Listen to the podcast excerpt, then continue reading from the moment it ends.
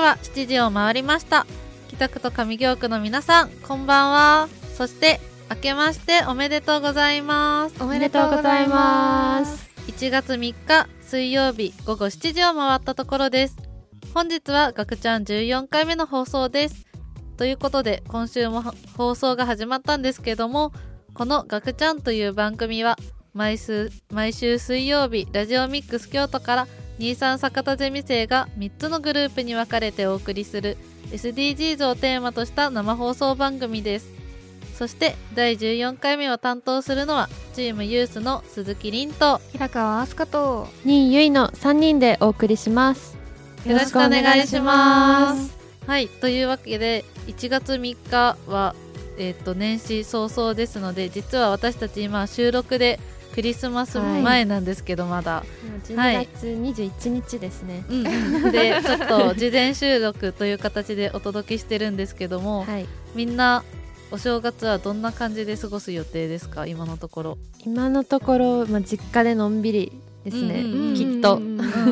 あすかちゃんは？私も多分実家でのんびり。あみんな一人暮らし勢だし、そうだね、うんうんうん、私も実家で なんかお母さんが老舗のところのなんかおせちを用意してくれてるみたいなのでちょっと期待しながらはい帰省したいと思っております。はい、はい、ということで女子3人で明るく若々しくお送りしますので最後までお付き合いください。よろしくお願いします。それではここで番組 SNS の紹介です。番組インスタグラムですがこちらは23アンダーバー坂田ゼミで検索してみてください。スペルですが23アンダーバー SAKATAZEMI 繰り返します23アンダーバー SAKATAZEMI で検索してみてください続いて番組 X 旧 Twitter ですがこちらはアットマークガクちゃんアンダーバーリッツですスペルは GA KUCHAN アンダーバー RITS です繰り返します GAKUCHAN アンダーバー RITS です皆様番組の感想やご要望など「ハッシュタグガクちゃん」をつけてポストしてください。それではがくちゃん第14回スタートです。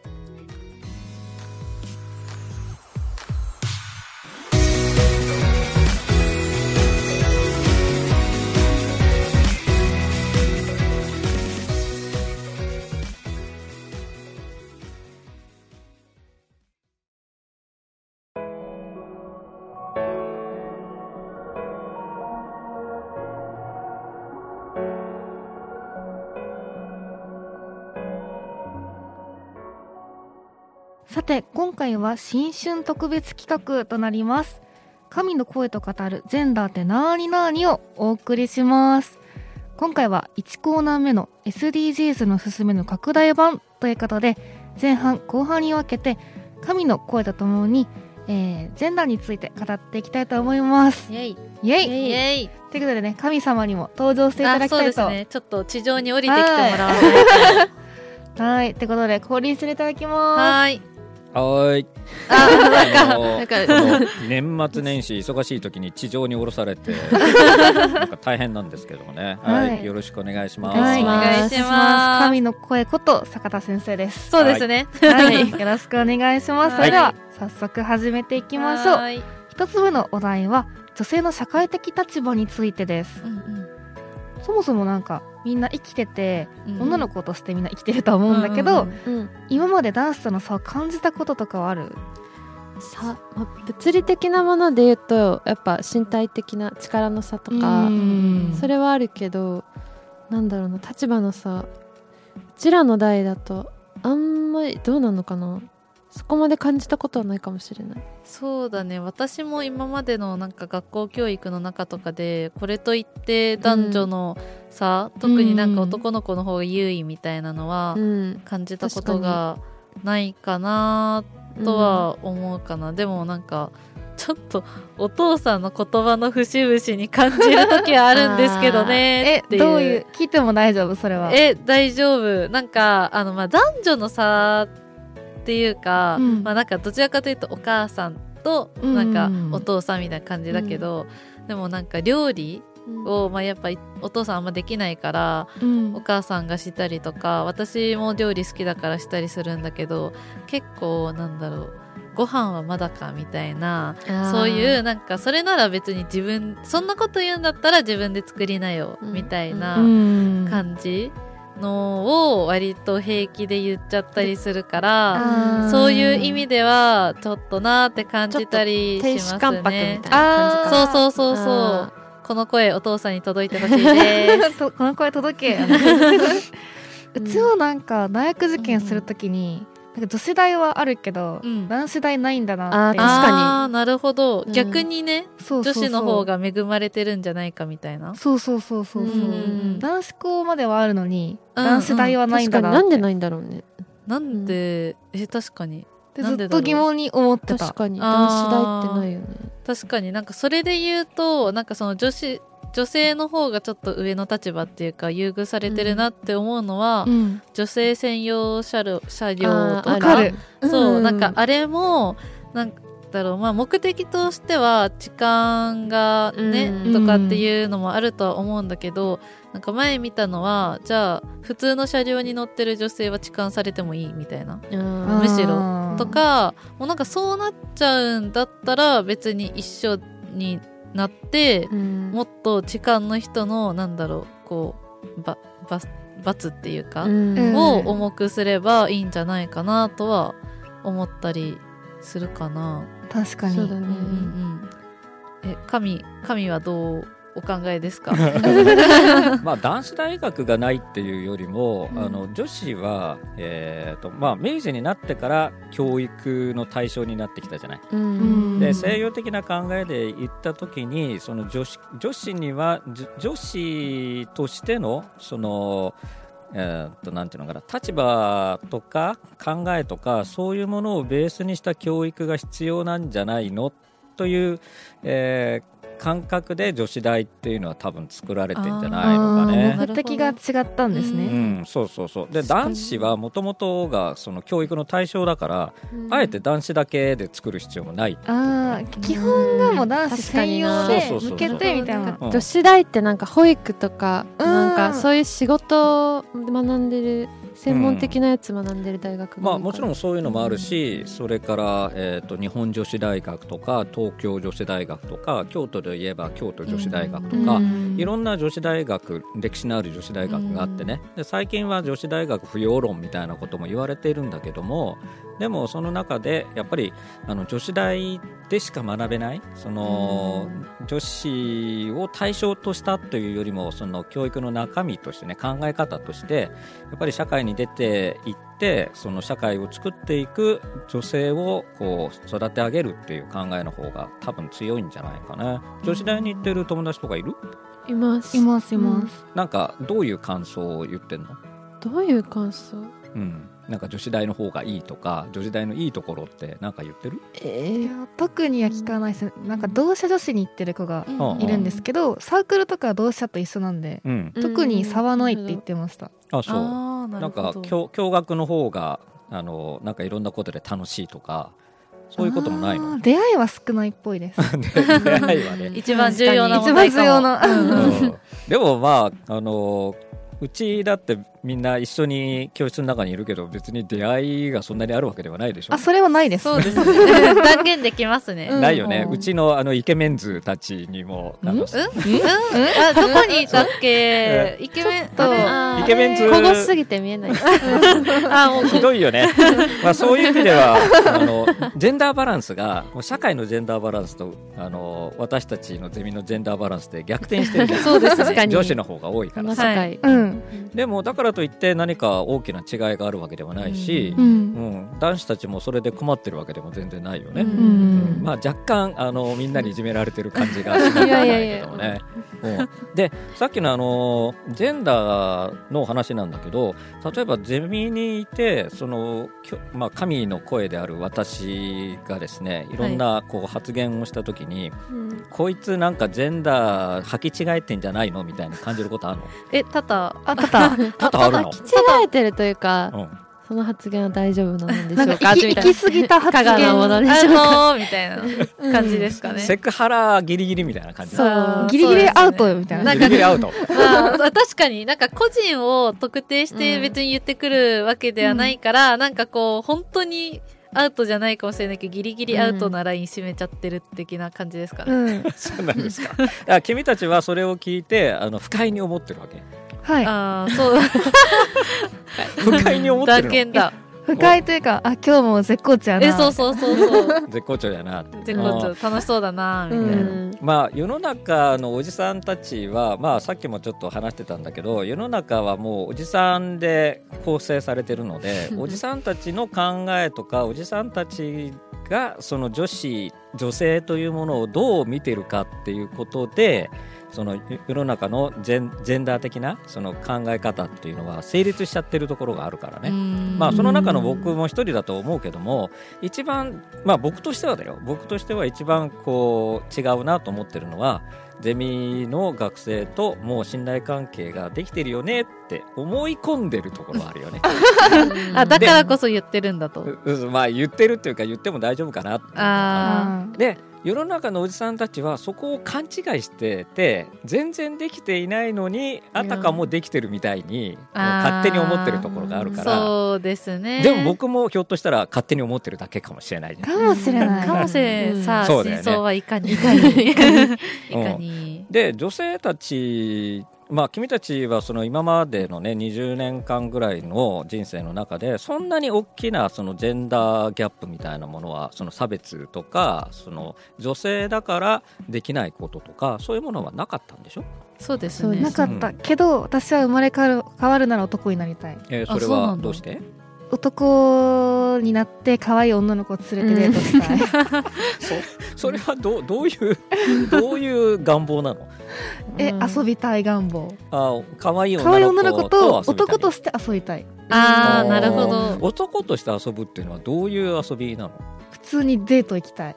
デートに行くと男の子はどういう立場であもう全部おごってあげたい ああそう。うん。あおじさん嫌。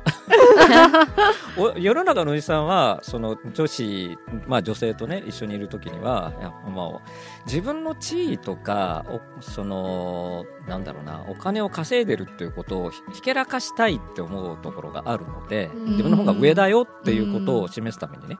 だからこうおごってあげたりとかそういうのはあるような気がするんだけどうんでも普通にデート行くと割り勘だったりしないの？まいやあ、どうなんだろう。私は割り勘でしたかね。割り勘派？それともおごってもらいたい毎派回おごってもらいたいわけじゃない。うん。そうですね割り勘でもいい感割り勘でもいいの？じ割り勘あ割り勘で全然いいよ。私は。でもあの男男子の方からするとまあ最初のうちはやっぱりこうおごってあげたいなっていうおごることがその愛情の印みたいなところはちょっとあるかもしれないし、まあやっぱり自分の方がこうおごってる立場、上っていう考え方もあるかもしれないね、まあ相手によるかも。ねうんでも女子が男子におごるってことはあるの？あるある。後輩とかだったらあるんじゃないですか？そうですね。後輩はあるんだ、うん。後輩はうん私。いつもおごってもらったら今日私がおごるよみたいな、うんうんそういうやり方もあり。うん。うん、そうだね。でも大人になってくるともうこれは、まあ、大体基本は割り勘なんだけどうん。割り勘なんだけどうーんデートをしたりするときにはまああんまり女性がおごるよってことはあんまりないかもしれないね。ううん。んまあ相手の男性にもよりますよね。うん。なんか深い意味持ってそうえ今。それは何？お金を出してもいいかどうかっていう感じ？あなんかお金がなさそうな人だったら。ダメだよ。なんか大丈夫。お金なさそうな人とそもそも一緒にいて大丈夫？あすかちゃん。いやまあ楽しければ。あなんかなるほど。そそこら辺でいろんなあの伏線みたいのがありそうな気がしますなんかけどね。そうですね。伏ええ線回収しそうになっちゃいました、うん。だからまあジェンダーに関してのその勉強とかその関心っていうのは多分君たちもあのあるとは思うんだよね。うん。あるとは思うんだけども実感としては多分あまり感じてないでしょう。んはい。そうですね。世の中で言われてるようないろんなその差別とかそうん。の、うーんと女性の方が不利だよねみたいなことがね。確かに。これが多分ね就職あ今はちょっとあんまりないかな。就活とかになってくると男子の方が先に決まってったりとか。ああどうしてとなんん。明らかにあの全然勉強してなかった男子が、うん。あ泣いてもらってもう終わり終わりみたいな、ね、ことを言ったりとか やだ。どうして？みたいなね。いうことを感じたりするかもしれないし。うん。で社会に出ていった時にやっぱり周りにいるのはおじさんの方が多いからーうん。まあ、うん。おじさん慣れして頑張っていこうみたいな、そうだね。だからおじさんとどうこう対峙していくかみたいなところが、あなんかテクニックとして必要になってくるかもしれ肝ないよね。になりそうですうねん。うんうん。せこの感じでいいかな？大丈夫かな、みんな王子に負けないように頑張りましょう。そうですね。はい、はい、それではここで一曲お聴きいただきましょう。カナブーンで決勝戦。新春特別企画。神の声と語るジェンダーって何々後半の始まりです。イエーイ。イエーイ。前半では女性の社会的立場についてお送りしましたが後半では性の多様性について語っていきたいと思います。はい。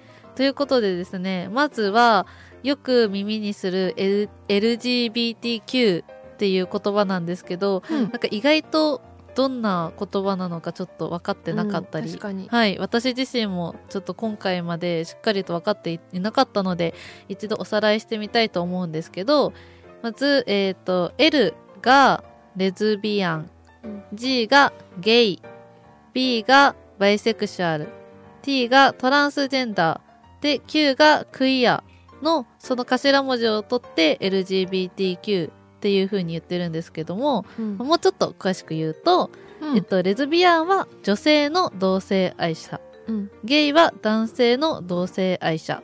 でバイセクシュアルは両性愛者。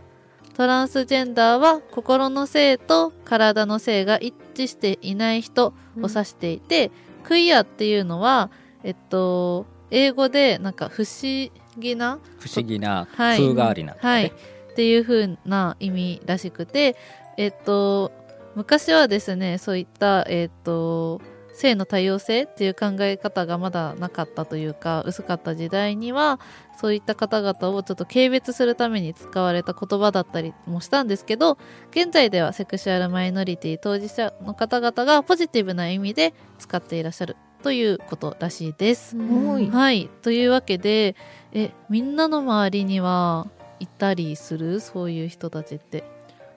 うんいたいいたことはあった。いたことはカミングアウトされて、うんうんうん。あそうなんですねみたいな感じだったけど、うんうん驚きはしたけどそれでなんか軽蔑とかは全然そう思っ思ったことないし、うんうん。うん。それは友達？いやえっと部活のうん。えっと教員ではないんだけどなんか非常勤の先生、ああ、そうなんだ。そうそう。確かにね、やっぱ先生とかだと別にね、そう特に、だね。うん、うん。余計になんていうの？そういった性別とかさあまあ先生と恋愛とかも考えないっうんうん。ていうのもあったりして、うん。普通に単純にも人として尊敬っていうか、うん。だから確かにうんうんうん。そう確かに。アスカちゃんは？私は高校の時にうちを好きな女の子がへえそうなんだ、うん。もアスカちゃんは男性じゃなくて 女性にもモテる。すげえ。うん。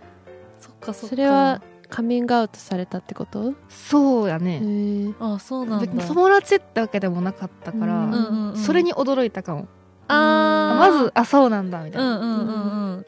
でも確かになんかあんまり話したことない男の子のことをもうなんかビジュアルだけで好きになっちゃう友達とかもあ私の周りに実はいたから、うん。本当に1一言も喋ったことないのに なんかその男の子のことめっちゃ好きで私の友達が、うんっていうのもあったから確かに、まあ、同性愛者の方でもやっぱアスカちゃんの可愛さにねやられてちょっと好きになっちゃったみたいなあんま喋ったことないけど。かもね、ううんん、嬉しかったけどね素直に。うんうんうん、うん。それはね本当にどんな性の方でもうん。好きって言ってもらえるのはありがたいよね。うん。うんうんうんうん。りんちゃんはある？私は私自身の直接的な周りにはいないんだけど私のお母さんがもともとファッション業界で、結構やっぱそういうところにいる人たちってやっぱ独特な感性持ってる人、うん。っていうかそう特別な感じの人が多いからそうだね。お母さんの友達には本当にいっぱいいろんな性の多様性っていう世界が見れるかなとは思ってるかな。うんうん。うんえちなみに神は？神はですね。神はいかがでしあょうか？の20年ぐらい神やってるんですけども。長まだ一度もあのカミングアウトされたこともなくあれ？えうんーそのゼミの中にそういう人が、まあ、いたかもしれないんだけども、はい。少なくともあの自分がそうなんですっていうことを言われたことはない。でそれは、まあ、おそらくあの神が信用できなかったっていうところが あるのかなとは思うんだけどね。はい。うんでも昔に比べればそのあの性の多様性っていうのが社会的に認められるようになってきてるから、うーんまあ、世の中的にはこうたくさんの人たちがあ実はその LGBTQ の中に入るんだっていうことはあるかもしれないよね。うんうんだから大学の中にも多分結構いるんじゃないかなとは思う。こう。うん。うん、まあすあの社会の中で一定認められたとはいえでもやっぱりその差別の方が大きいわけじゃない。はい。はいはい。やっぱりね。うん。で、えーその時にじゃああの、えーっとね、カミングアウトしたことによって逆に差別されてしまうっていう、えーっとね、ちょっと名前をを忘れちゃったんだけどカミングアウトしたらそそのことでああいつそのゲイなんだってよとかうん。レズビアンなんだってよっていうことを言われて、まあ、例えば自分で命を絶ってしまうとかね。そういうこともあり得るので、うん。みんなそう簡単に自分のその、えー、と性的な思考だとかうん。自認,、うん自認アイデンティティみたいなものを外に出すってことはあんまりないんじゃないかなと確かにセンシティブな話題だしね、うん。そうそう。だからまああの言われたらあそうなんだっていう感じなのよ。うん。まさに、あうん。で、えー、とどういうふうに、あのー接したらいいって多分聞くと思う。うん。そうですね、うん。なんか私がいつもこういう問題でちょっと考えるのはもし自分の友達、まあ、うん。特に女の子がそういったレズビアンだったりした時って、うん。やっぱりなんだろう接し方っていうのを考えないといけないのかなとは思っていて、うん。やっぱなんか私は異性愛者だと思うから、多分。だと思うからなんか女の子ってなると結構男の子と遊ぶ時よりも距離も近いし確かに。ボディタッチも多いけど、うん。それがもしねその恋愛対象としてうん。そういう風にされたら、まあ、ちょっと戸惑うっていうか、うん。だから、うん、確かにそういった部分は考えないと。うんいけないかもしれないです。そうだよね、まあ、うん。あとは例えばトイレの問題とか、うん。だからあの性自認が違う。その自分が持ってる身体と性自認が違う場合にはどっちのトイレに入るとか、うん。あとあの温泉に入れるかとかうね、ん。昔 NHK であのバリバラっていう、まあ、有名な番組があるんだけど、うんはい。その中で IKKO さんだったかな。ちょっと覚えてないんだけどいわゆるいわゆるゲイの人が、うん。その温泉宿に行って私はどっちに入れますか？みたいなことをやってたよ。へー。でどっちに入れたかどうかちょっとそこまで覚えてないんだけどね、はい。うん、だからその心はその女性なんですって言って、あの女風呂にはやっぱり入れないじゃない。そうです確かに。ねうん。やっぱえどうなんですかね。その本人からしたら自分の心の性とは違う方に入ると、自分が嫌じゃないですか。そうそうそう。そのうん。だけど、かといってじゃあ自分の心の性である方に入ると今度は周りがうん。嫌がる、うん。そうそうそう、まあ、大変なことになっちゃうよね。そうですよね、うん。何にも知らない側からしたらえ？そうそうそうで別にじゃあ今から私は誰だこういう性の辞任なんで入りますとかもない。ちょっとそれも違うしな。うん。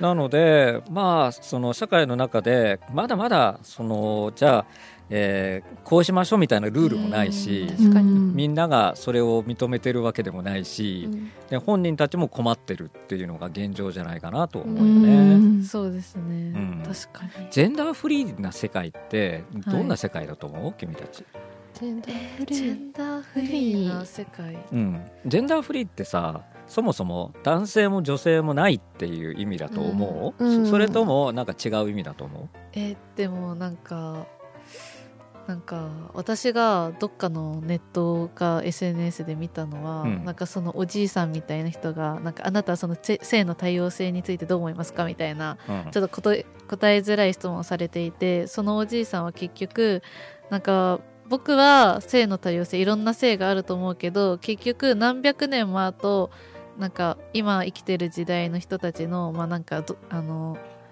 骨とかが発掘されたとして、うん結局それは生物学上では男と女でしか表現されないと思うんだって言ってたんですよ。あなるほどねなので、うん、すごいおじさんだね。はい。賢い。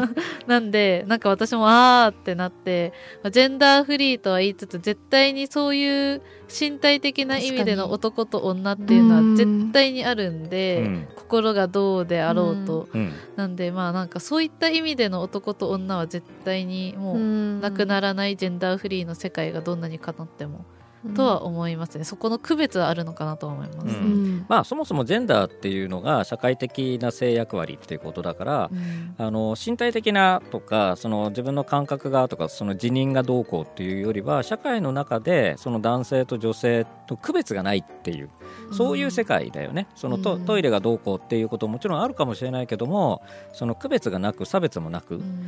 あのまあ、平等にこう暮らしていける社会っていうのがジェンダーフリーなんだと思うんだけど、まあ、一番最初に前半のコーナーで聞いてみみたいに君たちはまだその違いによる差別とかそういうものを感じたことはないって言ってるじゃない。はい。でもうんあの就職して社会に出ていけばこういうおじさんたちが おじさんたちが普通に、あのー作ってる世界だから、はい。いろんな意味で、えーなえー何ここって思うかもしれないよね。うん。なるほど。うん。ジェンダーというかおじさんだよね。そうだね。おじさんが悪いっていう、うん。やっぱり前半のでもあったように割とこのジェンダーっていう問題にはおじさんが大きく関わってる。おじさんが鍵なんだ。ねうん。おじさんジェネレーションギャップあるよね。そうだね。考え方のうん違いが、うんうんうんとか、まあ、多分今のじ世代の人がどうだろうおじさんになってももしかしたらちょっとその年代を重ねるにつれて変わるのかな？それめっちゃ変わってほしいけどね。うん。変わってほしいことを願う、うん。私たちは。そうだね、うん。うんうん。まあここにいるおじさんも、まあ、変わってはいないみたいだから君たちからすると でももうほほとんどアウトみたいな感じで言われているんでちょっと気をつけなきゃいけないなと思うんですけどね。はい、はい。というわけで皆さん、えーおじさんについて、はい、考えつつ、はい、ということで、えーここで一曲お聴きください。JO1 で無限大。続いてのコーナーは勝手にジャッジのコーナーですこのコーナーでは私たちチームユースの3人がとある説に対して議論し独断と偏見で勝手に説の立証不立証を決めちゃうコーナーです、はい。はい。えー神様あこの後神はですね、ちょっと年末年始で5円たった5円でなんかいろんなことをお願いされるんで忙しいから、えーちょはい。ちょっと帰るわ。あわかりました。はい。じゃあね、はい。バイバイ。ありがとうございます。ありがとうございます。はい。じゃあ私たち3人で勝手にジャッジのコーナーをお送りします。はい。はい。はいさて今回のお題は一人暮らし独り言が多い説です。はい、まず3人とも下宿で一人暮らしっていうことなんですけど、この説どうですか？いや、もうね、すでに立証の道が見えてる気がします。わかる、うん。私もねマジである。独り言。そうそうそうそう。増えた。うん。家でだけじゃなくてもよそでも増えちゃった。嘘でしょ。えなんかタクシーとかの時も「よっこらしょ」とか言って。かわいい。そううちの独り言ね。なるほど私なんかテレビには話しかけるじゃないか。ああ、わかるわかる。いや一人で突っ込んだりしてる。そう。多分私もなんかもともと一人っ子だったっていうのもあってか、なんかテレビにもうこれは一人暮らしっていうよりちっちゃい頃から、うん。そうなんか親がいないうん時間帯、わかる日中にずっとテレビ見てて多分そこでもうすでに喋りかけてたんだよね。うん、だからそうだった。そうそうそう。なんか実家暮らしの時もいつも「なんでさテレビに喋りかけてんの?」とか言われて「え？みたいな。めっちゃブツブツうるさいって言われていまだに言われる。そうそうそうそう。なんか突っ込んじゃうんだよね。バラエティうん番組とかわかるわだと、なんか「いやいやいやえちょっとそこは」みたいな言っちゃって。なんか感想が口に口から出ちゃうみたいな。そうだねやばそうだね。うんうんうんウケるみたいなわかる。ん。めっちゃわかる。えあとはさ他に独り言あったりする？なんかみんな。なんだろうな。あこれやんなきゃいけないなとか、うんうん全部口に確かに確かに。後でこれやってみたいな、うんうんうん。全部言葉に出ちゃう。えわかる。わかる。なんかマイナスなことも言っちゃうまあだるめんどくさとか。うんうんうん。うんあーみたいな、うん。めっちゃ叫んでるもん家の中で、えうん。あとはさなんか独り言じゃないんだけど歌めっちゃ歌っちゃう。わかる。そう常に歌う歌う。うあの曲を流して 常にもうカラオケ状態家の中、うん。えそうだからカラオケ行かなくていい。いや確かに。それはわかる。えなんなら私 YouTube のカラオケのやつ一人で夜な夜な歌ってる一人暮らしだから。わかる。一人暮らしだと独り言多くなるよねやっぱり。めちゃくちゃ多くなる。うんうんうんうん。えあとはなんだろうな独り言って言ったら。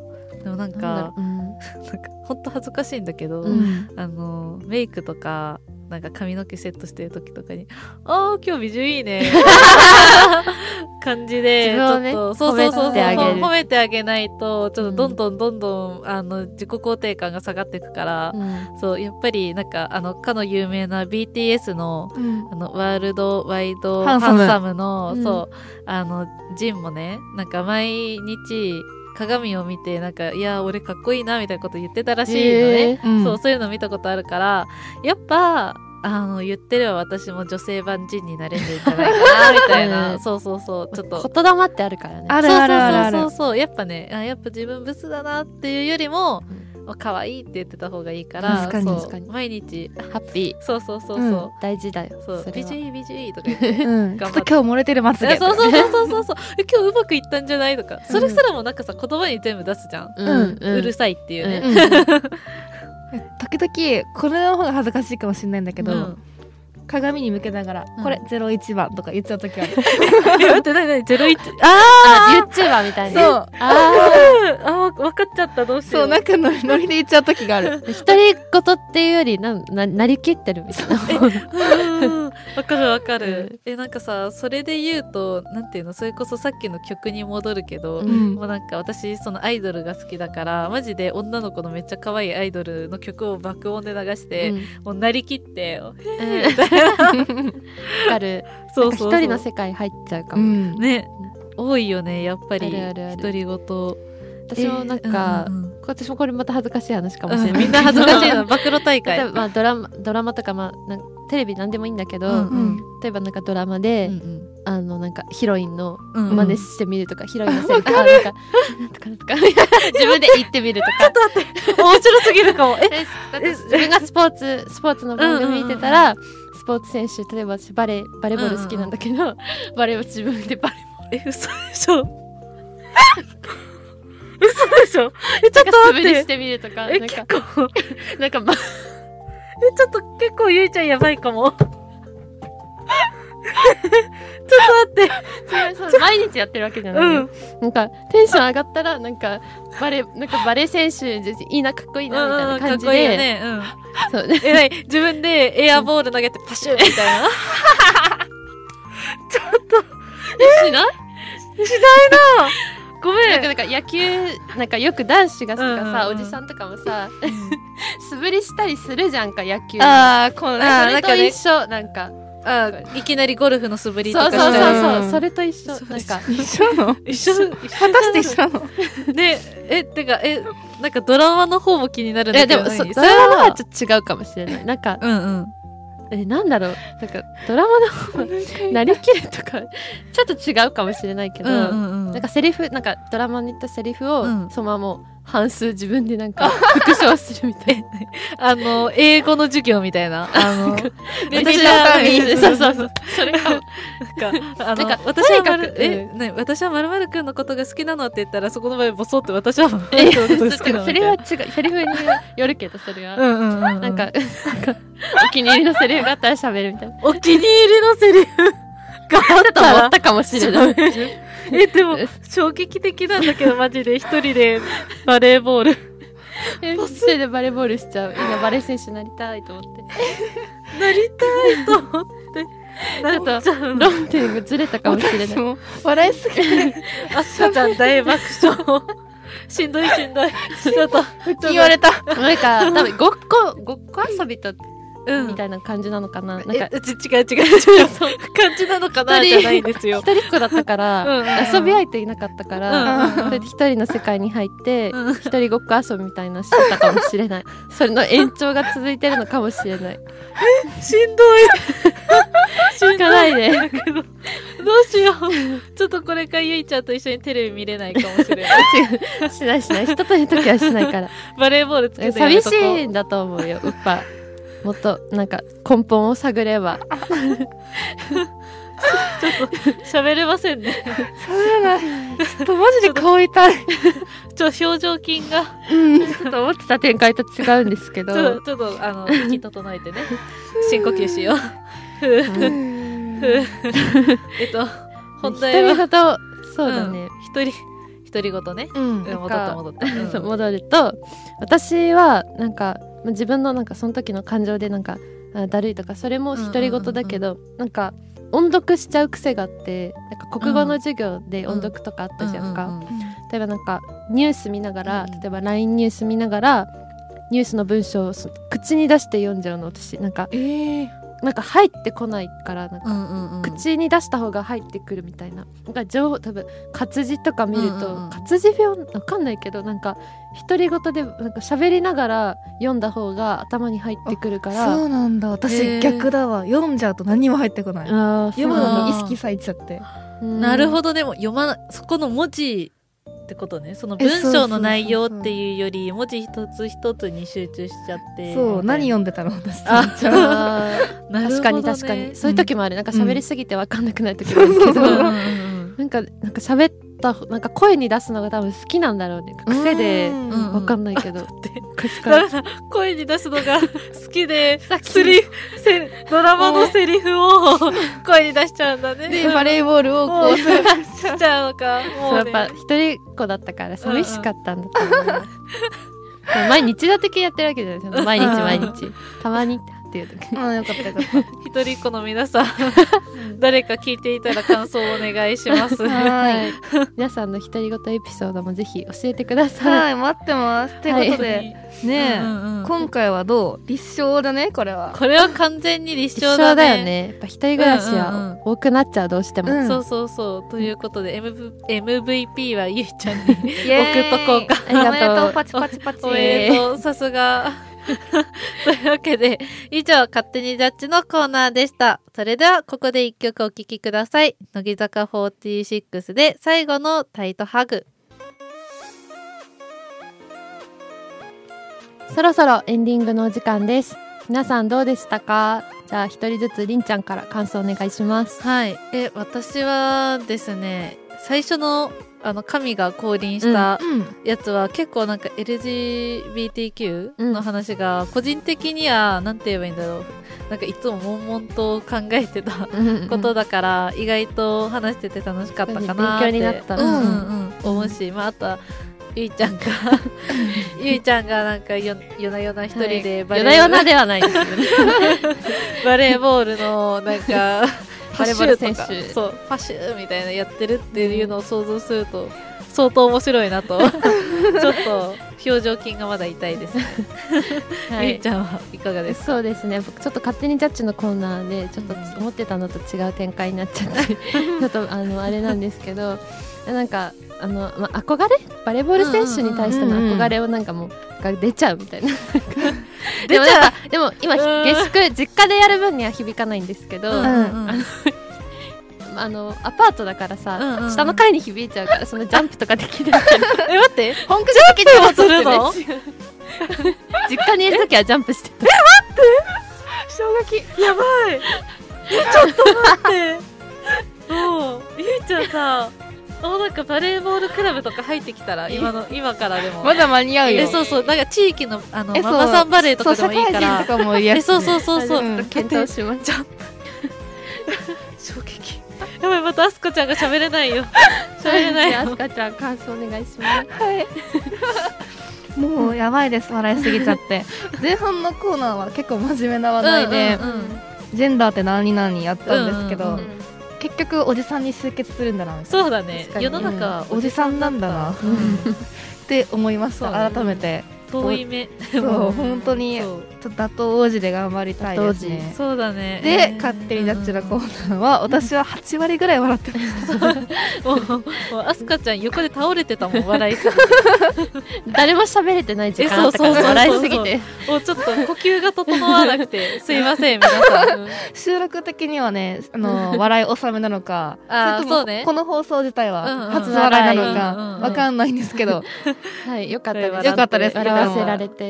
ありがとうゆいちゃん はい。ということではい。今回の放送はラジオミックス京都のホームページからオンデマンド配信で聞くこともできます。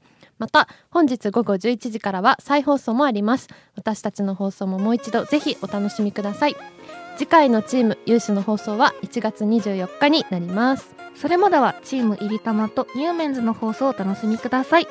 来週の放送はチームいりたまがお届けします。頑張ってね。頑張れそれでは皆さん、本日は1時間ほどお付き合いいただきまして、本当にありがとうございました。来週もお楽しみに、今年もよろしくお願いします。お願いしますバイバイバイバイ